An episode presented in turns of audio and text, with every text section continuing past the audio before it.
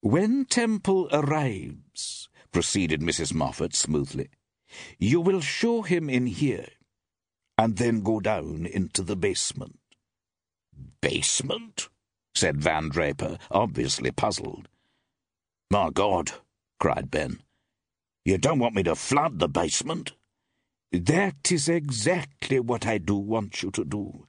Only make certain the temple is in the basement before the water reaches the first grid. Why, he'll be trapped like a rat, gasped Guest. But Ben was beginning to fall in with the idea. The idea's all right, he said suddenly. If we can once get Temple into the basement. You'll get him there, pronounced Mrs. Moffat calmly, if you use your head. Ben nodded thoughtfully. The more he thought of the idea, the better he liked it. After all, the loch was supposed to be deep, and there would certainly be no trace of the body. We'd better start packing the screen apparatus, said Van Draper suddenly. He was halfway to the door with Guest when Ben stopped him. Just a minute, said Ben. What the devil happens to me after it's all over? You'll meet Iris at the junction near High Moorford, Mrs. Moffat informed him. She'll bring you down to the chalet. Is that clear, Iris? The actress nodded, stubbed out her cigarette, and rose. It looks as if I won't get that part in Temple's new play. After all, she murmured, with just a trace of regret in her voice. Ben turned to Guest. You'd better give me a hand with that pump. It takes a devil of a time to get it going, he declared. All right, said Guest. I'm off now, decided Iris. I'll see you later, Ben. OK, he grunted. And for God's sake, mind you're there in time. I don't think Hardwick will give you any trouble, said Mrs. Moffat. But if he does, you'll know what to do. Don't worry about Hardwick, snapped Van Draper. We'll handle him all right. I can't see why the devil we should take Hardwick down to the chalet. Just because of Temple? Guest protested rather irritably. If we intend to get Temple, then why on earth don't we... Mrs. Moffat silenced him with a gesture. We can't take any chances, she told them. Not where Paul Temple is concerned. Hmm. Perhaps you're right, Guest conceded. Shall you come down to the chalet, Mrs. Moffat? asked Iris. No. At least, not till later. In answer to Iris's inquiring glance, she forced a smile. I can't. Because of Z4, she said. I may be wanted. Paul Temple was not a little surprised to find the rather ornate gate to the drive of Skerry Lodge wide open. According to Bryant, Hubert C. Hardwick had found this very gate heavily padlocked. Could Bryant have been telling the truth? He made no comment to Steve. Whoever was at home in Skerry Lodge, reflected Temple, could not fail to hear the car approach. Soon the front porch came into full view, with a corner of Loch Aberford visible beyond a terrace to the right of the house. Temple drove boldly up to the rather massive front door, and the car drew up with a slight screech of brakes. He switched off the engine, and they sat in the car for two minutes, surveying the landscape. After a little while, Temple leapt out, and Steve joined him. By Timothy! Bryant was certainly right about this place, Temple decided, looking up at the gaunt walls. Darling, don't you think we ought to go round to the side of the house? Before we try the front, murmured Steve, rather nervously. Shh, said Temple, who was inside the front porch by now. There's someone coming. He had rung the bell without Steve noticing it. Now it's perfectly all right, Steve. Don't get frightened. Heavy footsteps echoed on the stone flags inside, and presently the door was opened by Ben who stood stiffly in the doorway. Good evening, sir. Good evening, replied Temple pleasantly. I should like to see Mr. Hardwick. My name is Mr. Hardwick is very busy just at the moment, sir. but if you'll step this way... Thank you, replied Temple. Come along, darling. Ben was rather taken aback to find Temple accompanied by his wife, but managed to conceal his surprise.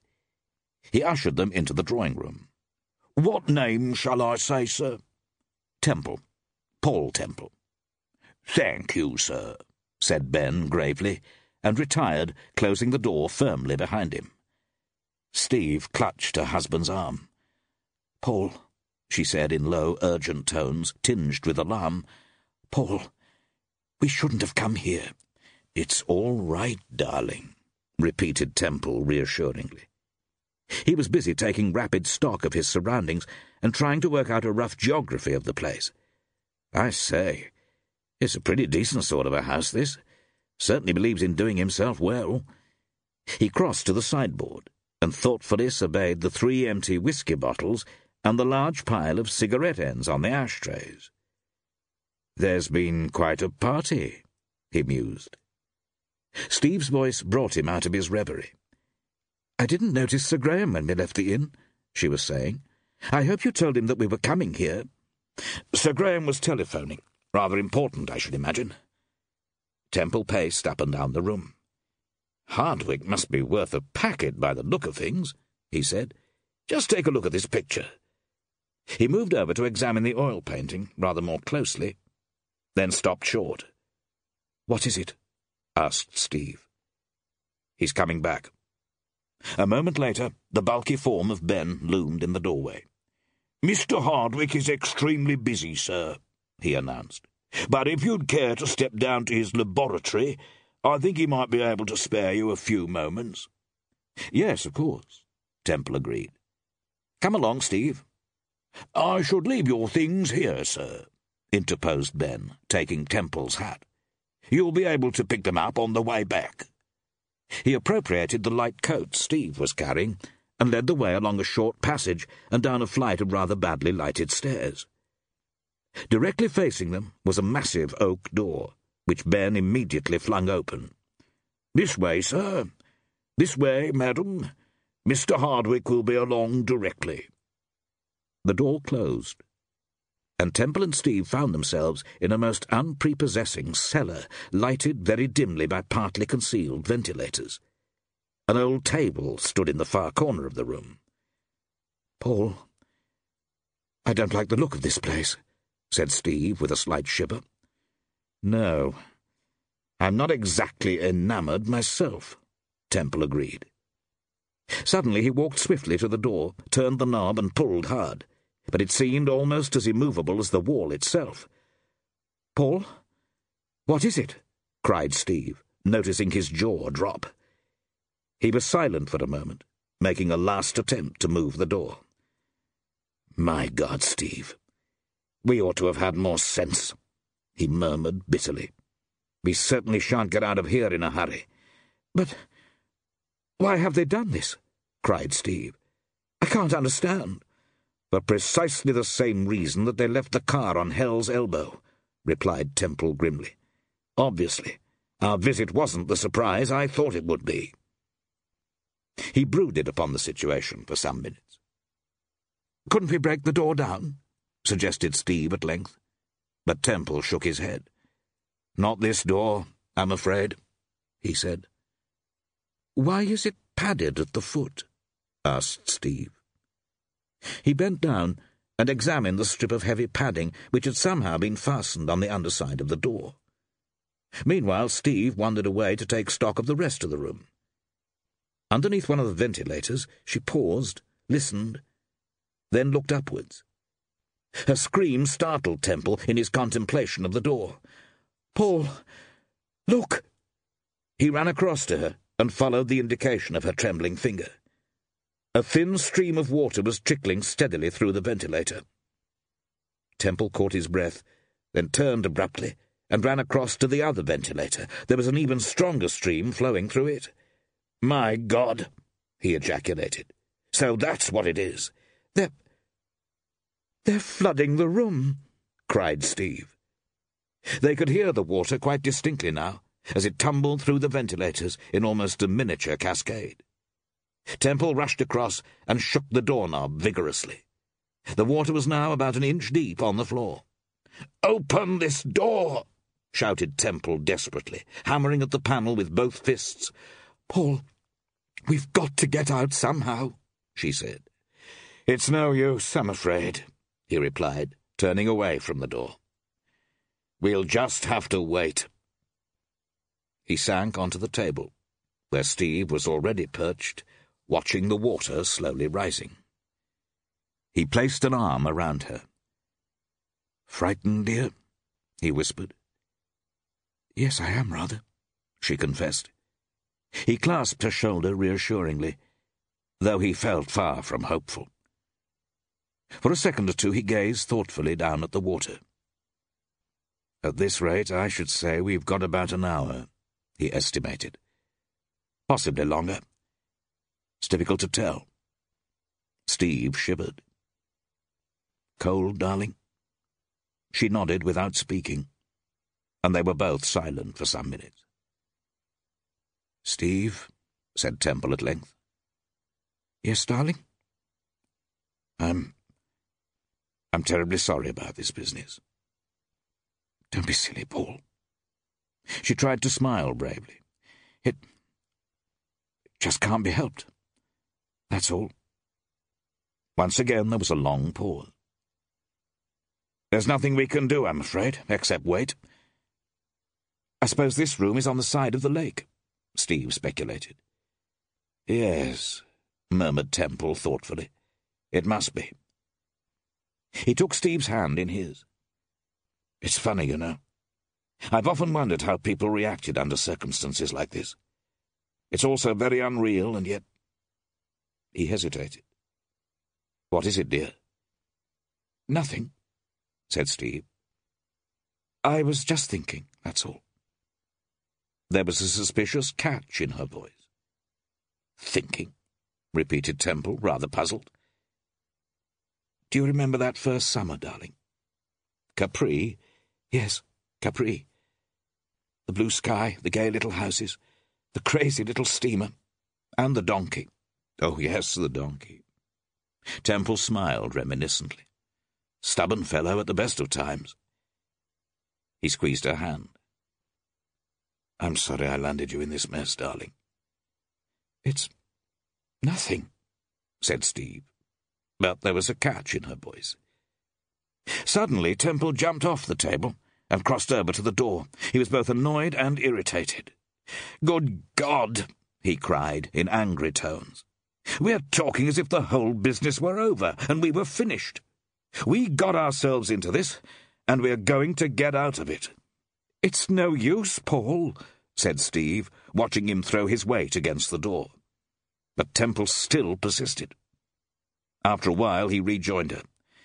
I'm afraid the door is hopeless, he declared gloomily. Then brightened a little. We might be able to stop the water, though.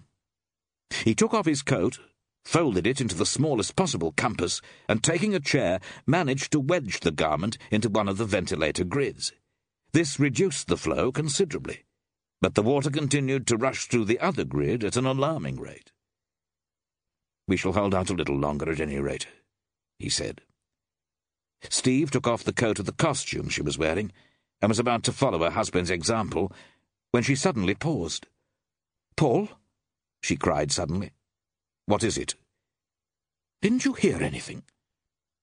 No, he replied, rather diffidently. He was concentrating on the flow of water. I don't think that coat of yours. Paul, listen. They stood silent for a minute. At first they could hear only the steady gush of water, then very faintly, almost like a distant echo, came the muffled voice of Sir Graham Forbes. Temple, where are you, Temple? Desperately, Paul Temple turned towards the door. My God, it's Forbes. We've got to make him hear us, Steve. For all they knew, Sir Graham might be at the other end of the house, and the water was rising rapidly. We'll have to be quick, darling. As Temple paused to regain his breath, he noticed that above the door was an old-fashioned fanlight heavily smeared with dust and paint. It was so dirty as to be almost indistinguishable. Without another moment's hesitation, Temple seized a chair, and there was the sudden shattering of thick glass. Darling, you've cut yourself, cried Steve in alarm. No, I'm all right, he answered. Where the devil are you, Temple? It was Forbes shouting, and the voice sounded much nearer. We are at the end of the corridor, cried Temple. For God's sake, be quick! There was a sound of footsteps running along the stone passage, and Steve gave a sigh of relief. Stand away from the door, shouted Forbes. Stand back, Steve, said Temple, taking her arm. Several heavy blows fell on the door, and finally the panel splintered. Through the aperture they could see Forbes swinging a huge coal hammer and dealing heavy blows on the lock. As the lock gave way, there was a rush of water which nearly swept the Chief Commissioner off his feet. The three of them managed to stagger up the stairs and out into the entrance hall. What's been going on here? demanded Forbes, shaking himself. We'll explain later, said Temple excitedly. Did you get any of them? Yes, replied Forbes. We arrested Ben and Iris Archer. Iris? Yes. She was in a car at the High Morford Junction, obviously waiting to pick him up. Come on, Sir Graham. Let's get back, said Temple urgently. A few moments later, several Highland shepherds were more than a little mystified to see a hatless young man in shirt sleeves driving a car across the moors in a manner that completely ignored the existence of speed limits. Iris Archer was making a bold attempt to conceal her annoyance. It had been irritating enough to be confined in the single cell of the local police station for a couple of hours with Ben as a companion. But she preferred even that to her present prospect of facing a battery of questions from Temple and Forbes. They were in Temple's room at the Royal Gate, a room with which Iris was by now quite familiar. Really, I can't for the life of me think what this is all about, she said crossly, by way of opening the conversation. Sit down, Iris, said Temple quietly, and catching his level glance, she subsided. But unlike Ben, Iris was quite calm. You've got nothing on me, Ben shouted. I don't know anything, about anything. You sound very helpful, I must say, retorted Forbes grimly. Paul Temple smiled. Where have they taken Hardwick? He said. I don't know. Suddenly Ben lost his temper. I don't know what the hell all this is about. You soon will, my friend, said Temple imperturbably. Where have they taken Hardwick? Forbes repeated the question in rather a more businesslike tone. For God's sake, don't keep on asking me the same ruddy questions, cried Ben, almost hysterically. He was about to continue, but the door opened quietly, and he hesitated. Dr. Ludwig Steiner stood in the doorway. Instinctively, all eyes turned towards the newcomer. Temple watched Ben and Iris very carefully, but they betrayed no sign of recognition. I am given to understand that you want to see me, Mr. Temple, said Steiner slowly. Yes, of course. Come in, Doctor. Then, for the first time, they saw that Rex Bryant was behind the doctor's ample figure. Ah, come in, Rex, Temple invited. I hope I'm not intruding, said Bryant, with rather unusual politeness. But Steve said that you wanted a word with me. Forbes took the doctor's arm and led him over to where Iris was sitting. Dr. Steiner, is this the young lady who was with Mr. Temple when...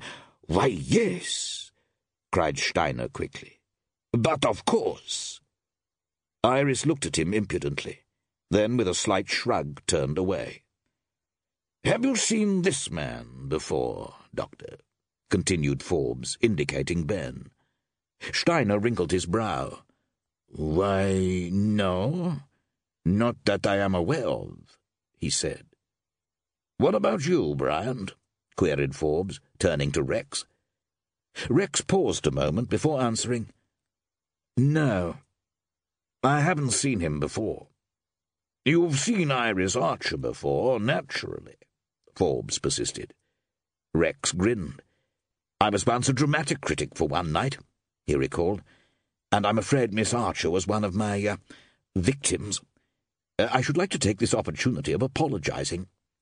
He gave a polite bow, but Iris completely ignored him. Mr. Richmond, you must forgive me, Steiner interposed, but I am afraid I do not understand. My name is not Richmond, sir, said Forbes brusquely. It's Forbes. Sir Graham Forbes of Scotland Yard. Scotland Yard, repeated Steiner thoughtfully, rolling the consonants with undue emphasis. That explains a great deal. It doesn't explain what the hell I'm doing here, Ben snarled. I think you have a pretty good idea about that, said Temple, regarding him intently.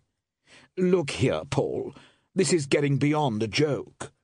Iris was beginning to protest when Temple interrupted her in a tone that was unduly ruthless for him. I'm inclined to agree, Iris. It is beyond a joke. A man was killed yesterday near Skellyford. I don't know what on earth you're talking about, she replied coldly. The door opened rather suddenly to reveal Mrs. Weston. She was holding a telegram. I'll take it, Mrs. Weston, said Sir Graham. It's addressed to someone called Forbes, she pointed out. I told the boy we hadn't anybody of that name staying here, but the cheeky young monkey wouldn't wait. That's all right, Mrs. Weston, nodded Forbes quickly, and almost closed the door himself. There was a silence while Forbes rapidly tore open the flimsy envelope. After he had read the message, he looked up. His gaze was directed at Ben. Your name is Collins, he said slowly. Roy Benjamin Collins. You are wanted for the murder of a girl named Rita Allenby. It's a lie, shouted Ben. You can't pin a rap on me like that. He looked round wildly at the door and window, as if searching for a means of escape. We don't have to pin anything, Ben, said Forbes calmly. The facts are here. He indicated the slip of orange paper. Once more, Ben looked round like a trapped animal. What is it you want to know? Where have they taken Hardwick? asked Forbes quietly. I don't know, muttered Ben. For God's sake, let me alone. Ben, if you pull yourself together, I might be inclined to overlook this afternoon's incident, said Temple. Don't you see? You've got to tell us the truth sooner or later, Forbes rapped out. But I've told you, protested Ben. I don't know anything. How did you know that Temple was leaving for Aberdeen in the morning? said Forbes. Suddenly Ben made up his mind to talk. If Scotland Yard already knew about Rita Allenby, he reflected, then obviously he had nothing to lose. Mrs. Moffat told us, he replied. She came to the house. Mrs. Moffat? echoed Forbes, more than a little surprised. Iris jumped up from her chair. Shut up, she ordered desperately, addressing Ben for the first time. Keep your mouth shut, you damn fool, or Temple quietly interposed himself between Iris and Ben. Carry on, Ben. Mrs. Moffat came to the house, and... She came to the house, continued Ben, licking his lips nervously, and told us that she'd received instructions from Ben. For God's sake, keep your mouth shut, shrieked Iris that she had received instructions from Z4? suggested Temple. Ben nodded. Yes. From Z4. How did Mrs. Moffat receive the instructions? I. I don't remember. Ben, Temple reproved him gently. I don't remember, I tell you. Let me get out of here. Forbes waved the telegram form suggestively. We've got to know how Mrs. Moffat received those instructions, he said quietly. I don't know. I don't know, cried Ben hysterically. He seemed to be almost on the verge of a nervous collapse, and Steiner regarded him with a certain amount of alarm. Sir Graham, he suggested tentatively. Forbes did not relish the interruption, but Steiner insisted. Perhaps a drink would enable him to. Ben looked up. Yeah, get me a drink. Please, get me a drink, he begged. Sir Graham nodded and turned towards the bell push. I'll slip downstairs, Rex offered, but Temple forestalled him. There's no need for that, Rex. I've got a flask here. He took a small flask from his coat pocket and unscrewed the cap. The flask was new and probably held about half a pint. Scotch? asked Ben, and Temple nodded. It had just occurred to Forbes that it was rather unusual for the novelist to carry a flask when his gaze rested on Ben. Ben had already taken a very long drink, and there was something both strange and rather frightening about the way he was staring. The flask dangled from his fingers, and after a second or two fell with a clatter onto the wooden floor. Suddenly his head fell forward too, as if he was still anxious to keep his eyes on the flask without the necessary effort of moving his body. Sir Graham was puzzled. He made a movement towards Ben, but a sudden exclamation from Iris made him halt. My God! cried Iris. He's dead! Forbes crossed over to Ben and took hold of his wrist. After a little while, he looked up. Yes. He's dead, all right, he said quietly. Then I think perhaps, under the circumstances, you had better take care of this, Sir Graham, said Temple, and picked up the flask. My God, Temple, breathed Iris in complete bewilderment. You killed him. You killed him. Temple shook his head. He seemed completely unshaken by the sudden turn of events. I didn't kill him, Iris, he said quietly. Ben was killed by Z4. Z4? cried Iris, and there was no mistaking the astonishment in her voice. It must be recorded that for some unknown reason, Rex Bryant was looking at Dr. Steiner. Chapter 5 In which Mrs. Moffat receives a visitor. John Hardwick was an embittered man. His rather simple outlook on life, which was a natural outcome of his calling, had been badly bruised in the course of its contacts with the War Office. After expending far more nervous energy than he could afford in threading his way through the annoying departmental inquiries and counter-inquiries, his patience was at an end. When he had at last discovered an official capable of comprehending his technical language, he managed to arrange various tests for the Hardwick screen. By a stroke of ill luck, a trifling hitch had upset the final tests, and rather than offer him a little human encouragement, the officials had put in a half-hearted report that was now gathering dust in the files. After several weeks of irksome inquiries, Hardwick had received the shabby specification in a registered envelope. About two months after his visit to the War Office, Hardwick received a visitor in the person of Major Guest.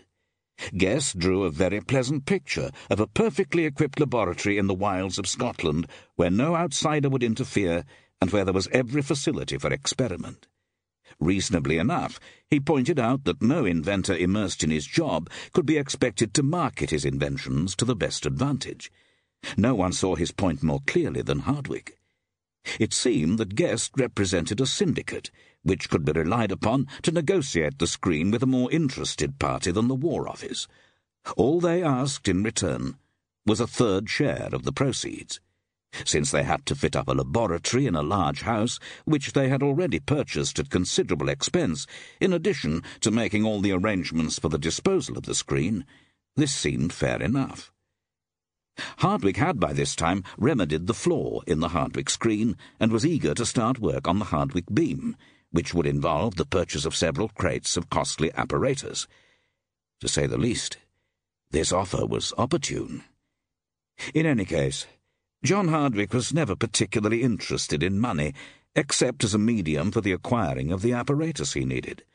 All he asked from life was a simple mode of existence and eighteen hours a day to devote to his experiments. He was basically a dreamer, but recent events had developed a certain shrewdness in his make-up. Outside his own work, he closed up like an oyster. At Skerry Lodge, he took no particular notice of the people who received him. They saw that his bodily comforts were attended to, and procured any particular piece of apparatus he wanted at exceptionally short notice. He was, in fact, left very much to himself, and all that was asked of him was a weekly report detailing progress to date, and written as simply as possible. This was read by Guest and Van Draper, then forwarded to Z4 under various fictitious names at Poste Restante. On his arrival, Hardwick had been asked for the specifications of the screen, but it was understood that these were to be kept in the safe at Skerry Lodge and should be available to either party. As his hosts politely pointed out, they might have to produce evidence that they had the goods to deliver. Hardwick was not particularly interested in the nationality of any such purchaser. Any traces of patriotism in his make-up had been very firmly erased during his negotiations with the War Office. Of course, if Great Britain made the best bid, they were welcome to the Hardwick screen. The inventor was quite indifferent. This attitude could not have suited Guest and Van Draper better. Hardwick gave them very little trouble.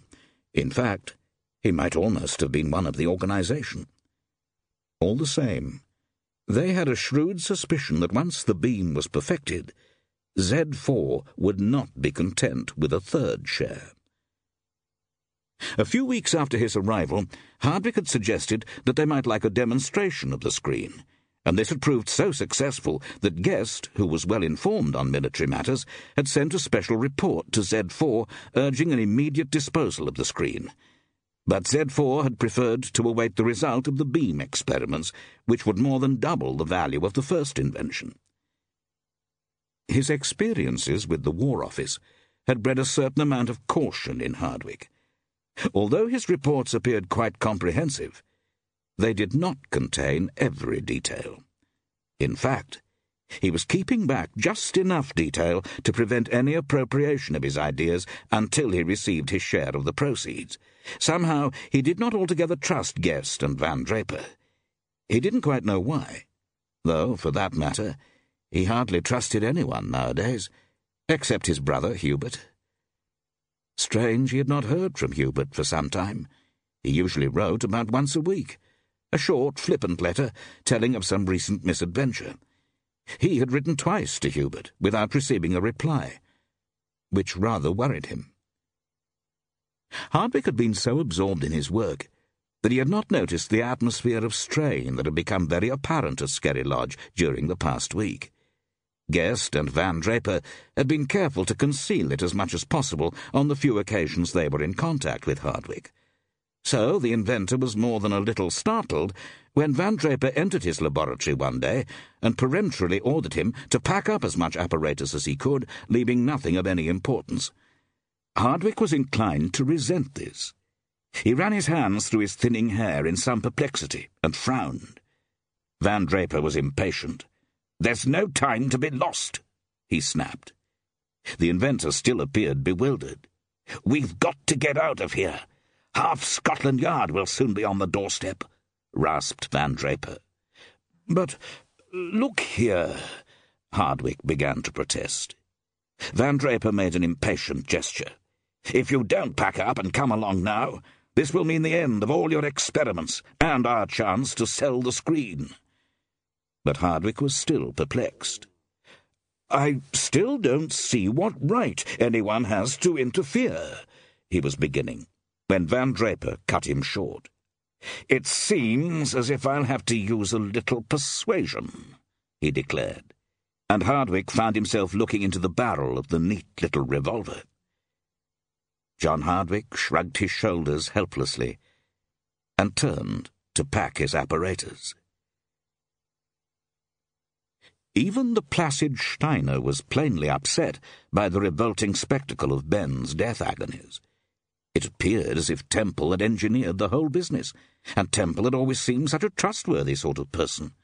Why should he wish to be rid of Ben, who seemed to be on the verge of divulging some rather important evidence? And now he declared that Z4 was the man who had been responsible for the murder. Z4? But I do not understand. Who is this Z4, and what... he was beginning, when Rex Bryant interrupted. What's in that flask, Sir Graham? he demanded abruptly. Forbes sniffed the flask rather tentatively. He paused, then sniffed again. At last he spoke. Cyanide, he murmured softly. Cyanide, echoed Rex with a shudder. No wonder the poor devil went through hell. He regarded the body with a puzzled frown. Steiner was equally perplexed. But surely you must have known, Mr. Temple, he gasped incredulously. Of course he knew, snapped Iris angrily. But Temple ignored her and faced Steiner. Doctor, do you really think I'd have given him that flask if I'd had any idea of the contents? Steiner shook his head helplessly. No, no, of course not, he replied with an expressive gesture. Naturally, I would not dream of suggesting. He broke off in obvious dismay. That's all right, Doctor. Temple cut in quietly. But Iris was not to be denied. Hands on hips, she stared at Temple accusingly. It seems quite obvious to me, she pronounced deliberately. If Z4 killed Ben, then Paul Temple is Z4. There was a dry chuckle from Sir Graham, but the others were silent. Temple was the first to speak. It's an interesting theory, Iris, he smiled. An interesting theory, if nothing else. I agree, Temple, said Forbes. Maybe it wouldn't stand up to close examination. Still, it's a theory.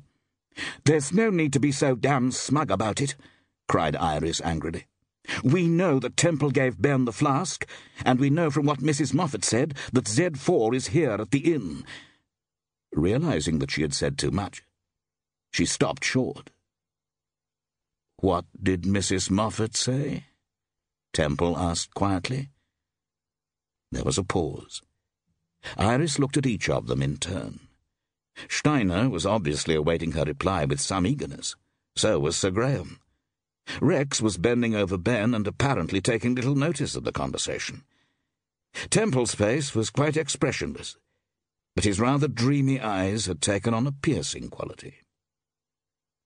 You were about to tell us what Mrs. Moffat said, he reminded her politely. Nothing, retorted Iris, with an air of bravado. Nothing at all. Then, proceeded Temple, Perhaps you wouldn't mind explaining that remark of yours. Iris appeared to flare up again. If there's any explaining to be done, don't you think you ought to explain away this murder?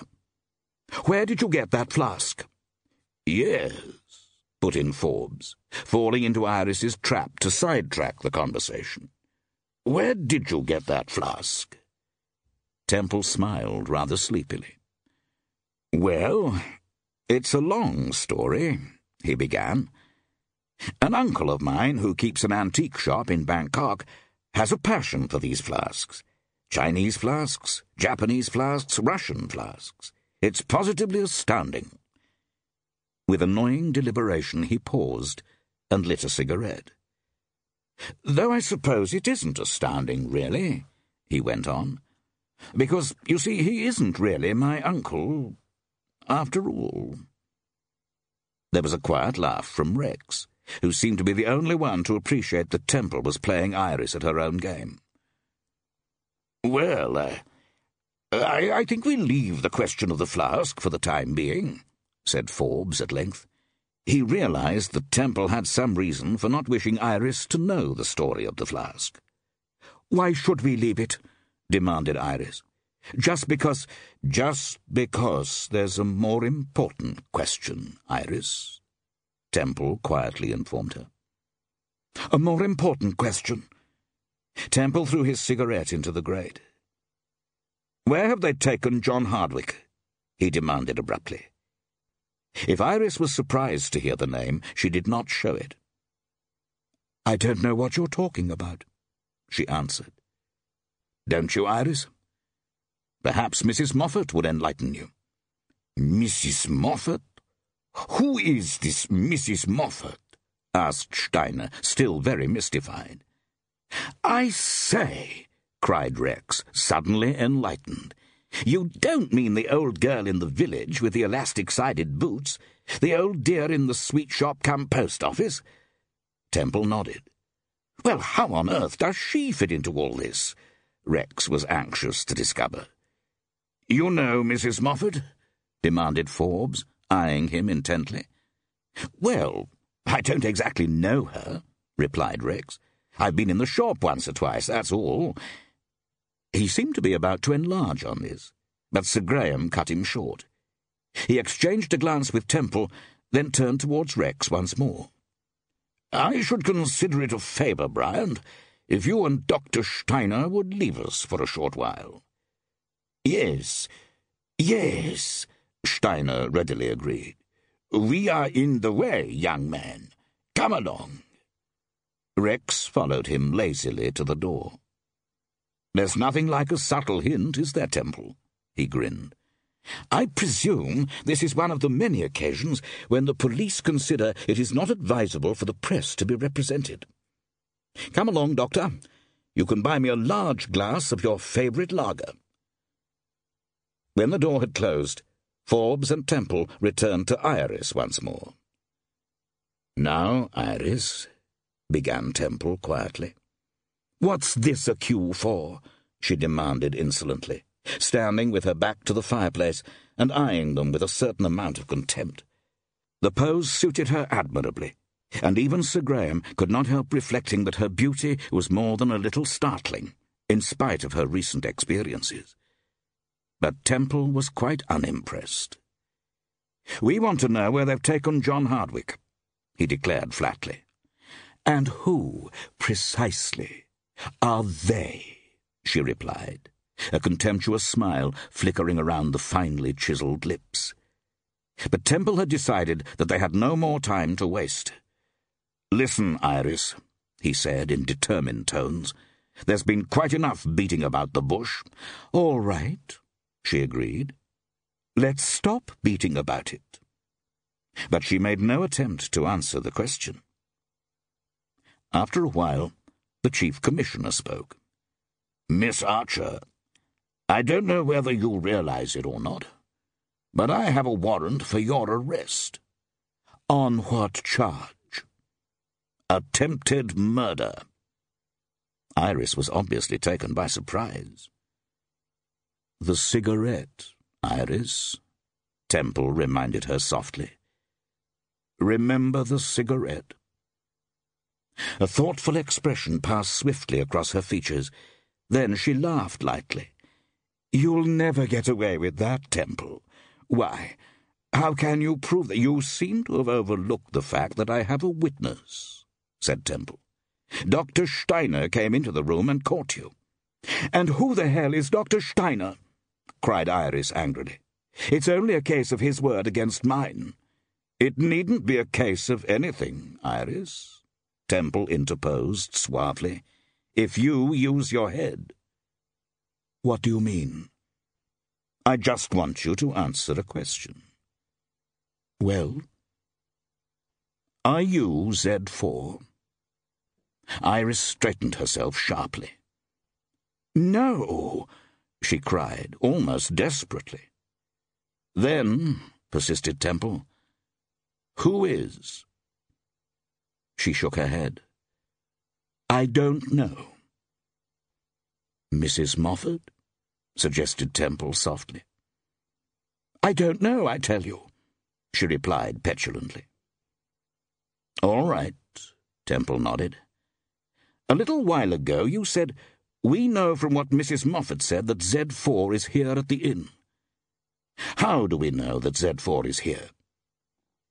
Iris hesitated, but replied eventually, Because Mrs. Moffat received a message from Z4. Was the message received the night before Steve and I left for Aberdeen? Yes. My God, Temple, cried Sir Graham, striding swiftly up and down. It seems to prove that Mrs. Moffat is right. Only someone staying at the inn could possibly have known that you and Steve were leaving. But Temple was concentrating on Iris. If Mrs. Moffat isn't Z4, does she know who Z4 really is? he continued. No, answered Iris. Not yet. Temple nodded slowly as he turned over the significance of the last remark. But surely Guest or Van Draper must have made contact, interrupted Forbes rather excitedly. Iris smiled enigmatically, a smile that had gone a long way to making her famous. No one knows the identity of Z4, Sir Graham, she told him. Not even the infallible Paul Temple. But Temple refused to rise to the bait. All he said was, I shouldn't be too sure of that, Iris. If I were you. There was something in his voice which made both Iris and Forbes pause. Their reflections were interrupted, however, by a knock at the door. Forbes looked apprehensively at the body. That sounds like Mrs. Weston, he said. We'd better keep her out of here. It's all right. She can't see Ben from the door, Temple reassured him. When he opened the door, Mrs. Weston was waiting with a telegram. Just arrived, Mr. Temple. It's for you this time. Temple took the envelope, which was somewhat crumpled. Looks as if it's been opened, she murmured. Temple was scanning the message. All right, thanks, Mrs. Weston. No reply. He closed the door. Anything important? asked Forbes. Temple shook his head. He thrust the envelope in his pocket and resumed the cross-examination. Iris, what do you mean by saying that Mrs. Moffat doesn't know who Z4 is yet? What does that yet imply? She shrugged her shoulders. It can imply just what the devil you like. Temple took a step nearer. You've got to tell us more about Mrs. Moffat, he said grimly. And you've also got to tell us where they've taken Hardwick, added Forbes. I don't know where they've taken Hardwick. I've told you that already, she replied coolly. And Mrs. Moffat? Iris seemed disconcerted for a moment. Then she said steadily, There's nothing more to tell about Mrs. Moffat.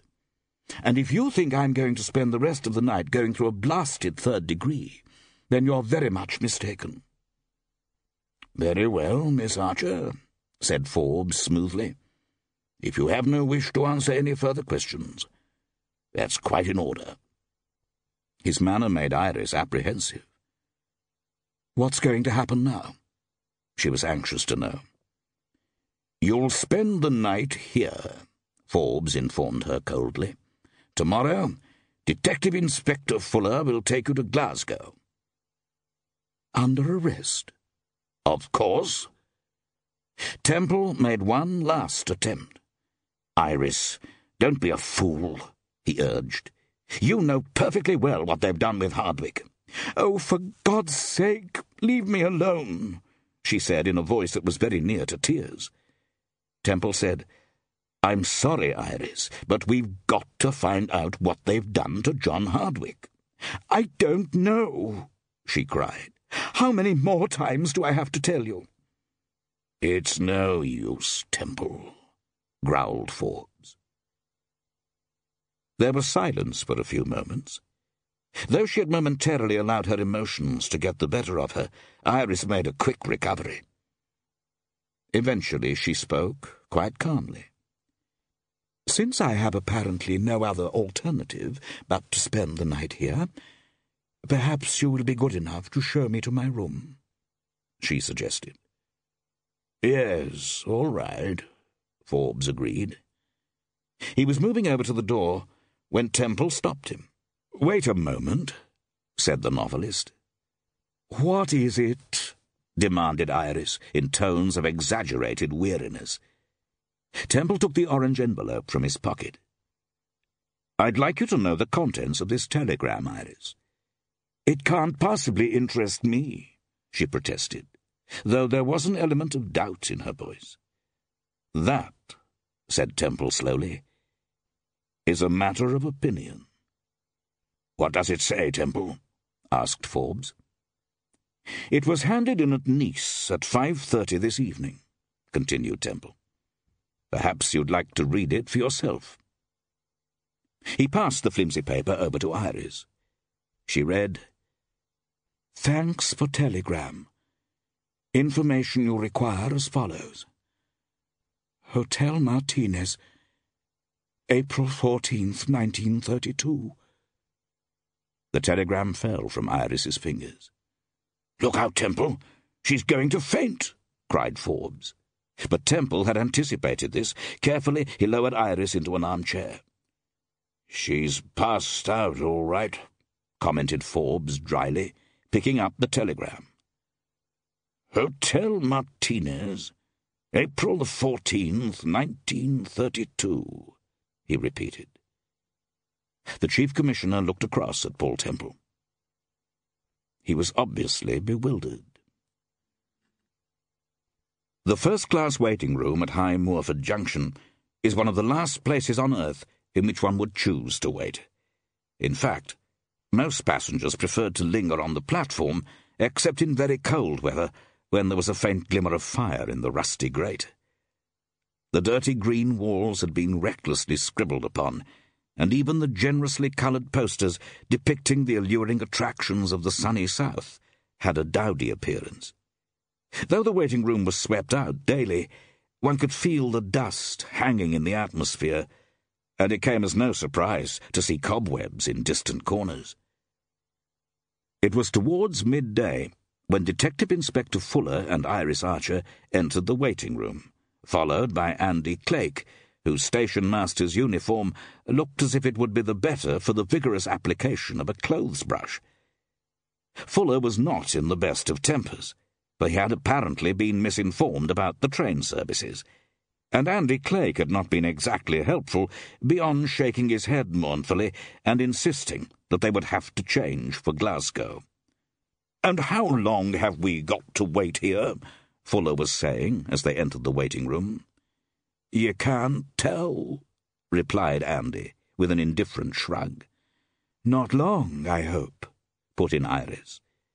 You can't tell, repeated Andy woodenly. They told us at Inverdale that it was a through train, Fuller insisted. Oh, they must have forgotten the trains have been altered for the autumn schedule, Andy suggested. I see. Then it's a good job you yanked us out in time, said Fuller.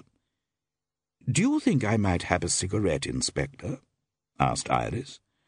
Or would that be asking too much? Fuller shook his head. I'm sorry, miss. That would be against my instructions. He turned to Andy once more. Look here. Are you quite certain that we change here for Glasgow? I'm station master here, replied Andy with sudden dignity. I didn't ask you that, Fuller snapped. You'll be here three hours at least, Clake calmly informed him. The next train is at 3.15. 3.15? echoed Fuller in astonishment. Andy nodded. That's what I said. But good heavens, man, snorted Fuller in exasperation. We can't stay in here all that time. If Andy resented this criticism of the waiting room, he showed no sign of it. There's always the platform, of course, he replied indifferently. Look here, went on Fuller in some desperation. My name's Fuller, Detective Inspector Fuller. How d'ye do? muttered Andy, quite unimpressed. Andy Clake's the name. Station Master. Your sparkling personality doesn't seem to have registered, Inspector, smiled Iris. Fuller shook himself impatiently. Mr. Clake, I don't think you quite appreciate the urgency of my business, he rasped. The next train to Glasgow will be at 3.15, Clake put in quietly. It would still be at 3.15, Mr. Fuller, if you was the Tsar of Russia. But there isn't a Tsar any longer, Mr. Clake, interposed Iris brightly. Hasn't the news reached here yet? Andy regarded her curiously, then turned to Fuller. Who is this young woman? he demanded quietly. I've seen her before somewhere. Fuller did not attempt to answer his question. Have you a telephone here? he demanded. There's one in the office, Andy informed him. It'll cost you. That's all right. Where's the office? At the end of the platform, near the slot machine. Fuller turned to Iris. I'm going to telephone for a car. We can't stay here until 3.15. God knows when we'd get to Glasgow. You think of everything, Inspector, said Iris sarcastically. Anyhow, I'm not in any hurry. Well, I am, snapped Fuller. I've got a wife and kids waiting for me. Iris shrugged. It must take nerve to marry a policeman, she said. Fuller smiled and went across to Clake again. I want you to stay here while I telephone. I have my job to be getting on with, you know, Andy pointed out. Fuller ignored the remark. Is there a key to this door? Andy nodded. I should like it, please. But look here, the station master began to protest, when Iris broke in with her rippling laugh. It's quite all right, Mr. Clake. You see, I'm a desperate criminal, so naturally the inspector must take all the necessary precautions. Andy gave a mirthless chuckle. Yes, well, I'm quite capable of looking after a wee lass, though I may not be a policeman. Fuller gave him a shrewd glance. Uh, all right, he agreed at length. I shan't be long. The door closed with a squeak of protest, and the inspector's heavy footsteps echoed along the platform. A tank engine puffed breathlessly in one of the sidings. A goods train clanked its way dismally through the station, and the whistle of a distant express came shrilling over the moors. Iris took her cigarette case from her bag, then replaced it. Suddenly, she went over to the station master, took off his hat, and broke into waves of hysterical laughter. My God, what a make-up! Darling, I could have screamed. She replaced the hat. Where's Lawrence? Guest adjusted his hat carefully. He's in the office, waiting for the inspector. Poor old Fuller. Not a bad sort, if he didn't take his work so seriously. I'm afraid he's in for a warm reception. She perched on the edge of the table. Tell me, how did it all happen? Guest smiled. Mrs. Moffat must take the credit for the idea, he admitted. Mrs. Moffat? Yes. She knew that the train stopped at High Moorford Apparently this particular train always does. But the station master... Guest laughed. It didn't take us long to handle poor old Clake, although young Merson was certainly a handful. Merson? He's the potter, Guest explained. And how that boy can wallop! He rubbed his jaw rather gingerly. But what have you done with these people? Clake's all right. We dumped him in a goods wagon on the other side of the line. Merson, I regret to say, overstepped the bounds of discretion, so we had to put him to sleep rather forcibly. The door opened with its customary groan, and Van Draper came in. She's all right, then? he asked, with a sharp glance at Iris. Iris nodded. Yes, I'm all right. Van Draper was obviously ill at ease. We'd better get away from here, Guest. And damn quickly, too, he announced. What's happened? It's Fuller. Van Draper sighed. My God, that man was a handful. Guest took Iris by the arm. As they made for the door, he began issuing instructions. Your car's outside, Iris. Make straight for the chalet. You know the way. Straight through the village, and bear left, about a mile from Aberford. Iris halted. But what about you and Lawrence? We have to see Mrs. Moffat. We'll join you at the chalet later. I see. Iris paused, then suddenly faced Van Draper. Lawrence, how did Mrs. Moffat know that I should be on that particular train? She received information from Z4, replied Van Draper coolly. Iris's smooth brow contracted. She was more than a little puzzled. Z4 hasn't contacted her yet. Personally, I mean. Van Draper shook his head. Iris still seemed very uneasy. She looked at each man in turn, but their faces were inscrutable. Then I'll see you both later. At the chalet, she murmured at length. We shall be there about four, assented Van Draper quietly. Iris was still patently uncomfortable, but neither man offered any further explanation. Finally, with a tiny shrug, she went to the door. I'll show you where your car is parked, Iris, offered Van Draper. Thanks. She turned to Guest. See you later. Guest nodded. Goodbye, Iris. When they had gone, Guest strolled round the waiting room, whistling softly to himself. Through the grimy window, he saw Van Draper and Iris disappear down the station drive. He was just deciding to change out of his uniform when the door was flung open and a calm voice said, Drop that gun. His movement forestalled, Guest dropped his revolver. Detective Inspector Fuller crossed over and picked it up. How... how the devil did you get out? Stammered Guest. Fuller ignored the question. Where's the other man? he demanded rapidly. I don't know who you're talking about, stalled Guest, his brain working quickly. Where is he? insisted Fuller. Where is the swine? Fuller was obviously desperate. I tell you, I don't know, replied Guest with some heat. By God, if there's any more funny business in this place, began Fuller. Look out!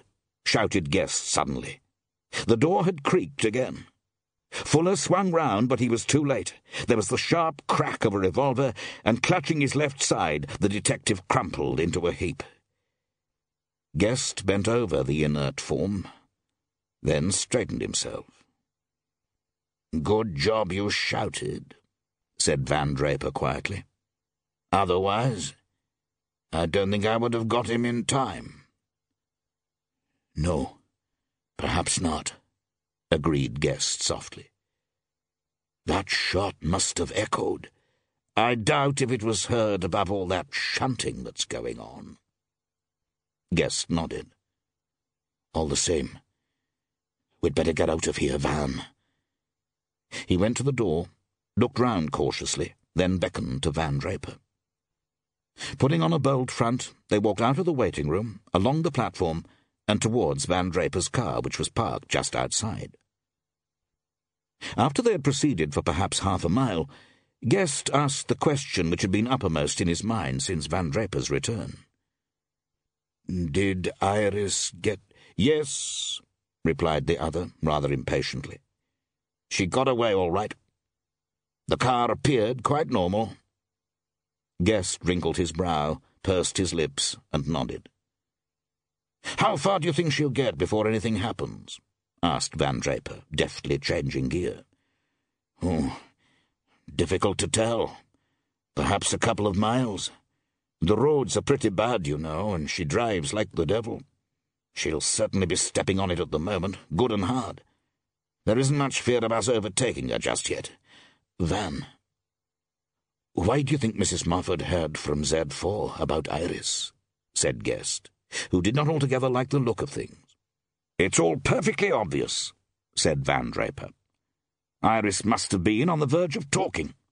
That's why Z4 worked out this pretty little plan. And I had instructions to doctor the car. Van Draper nodded. I feel rather sorry about Iris, he mused, frowning thoughtfully at the winding road ahead. She had great charm, if nothing else. Yes, agreed Guest slowly. Great charm. For some minutes, each man was busy with his own thoughts. They swung round a corner and began to overtake a blue saloon ahead. That car's familiar, muttered Guest thoughtfully.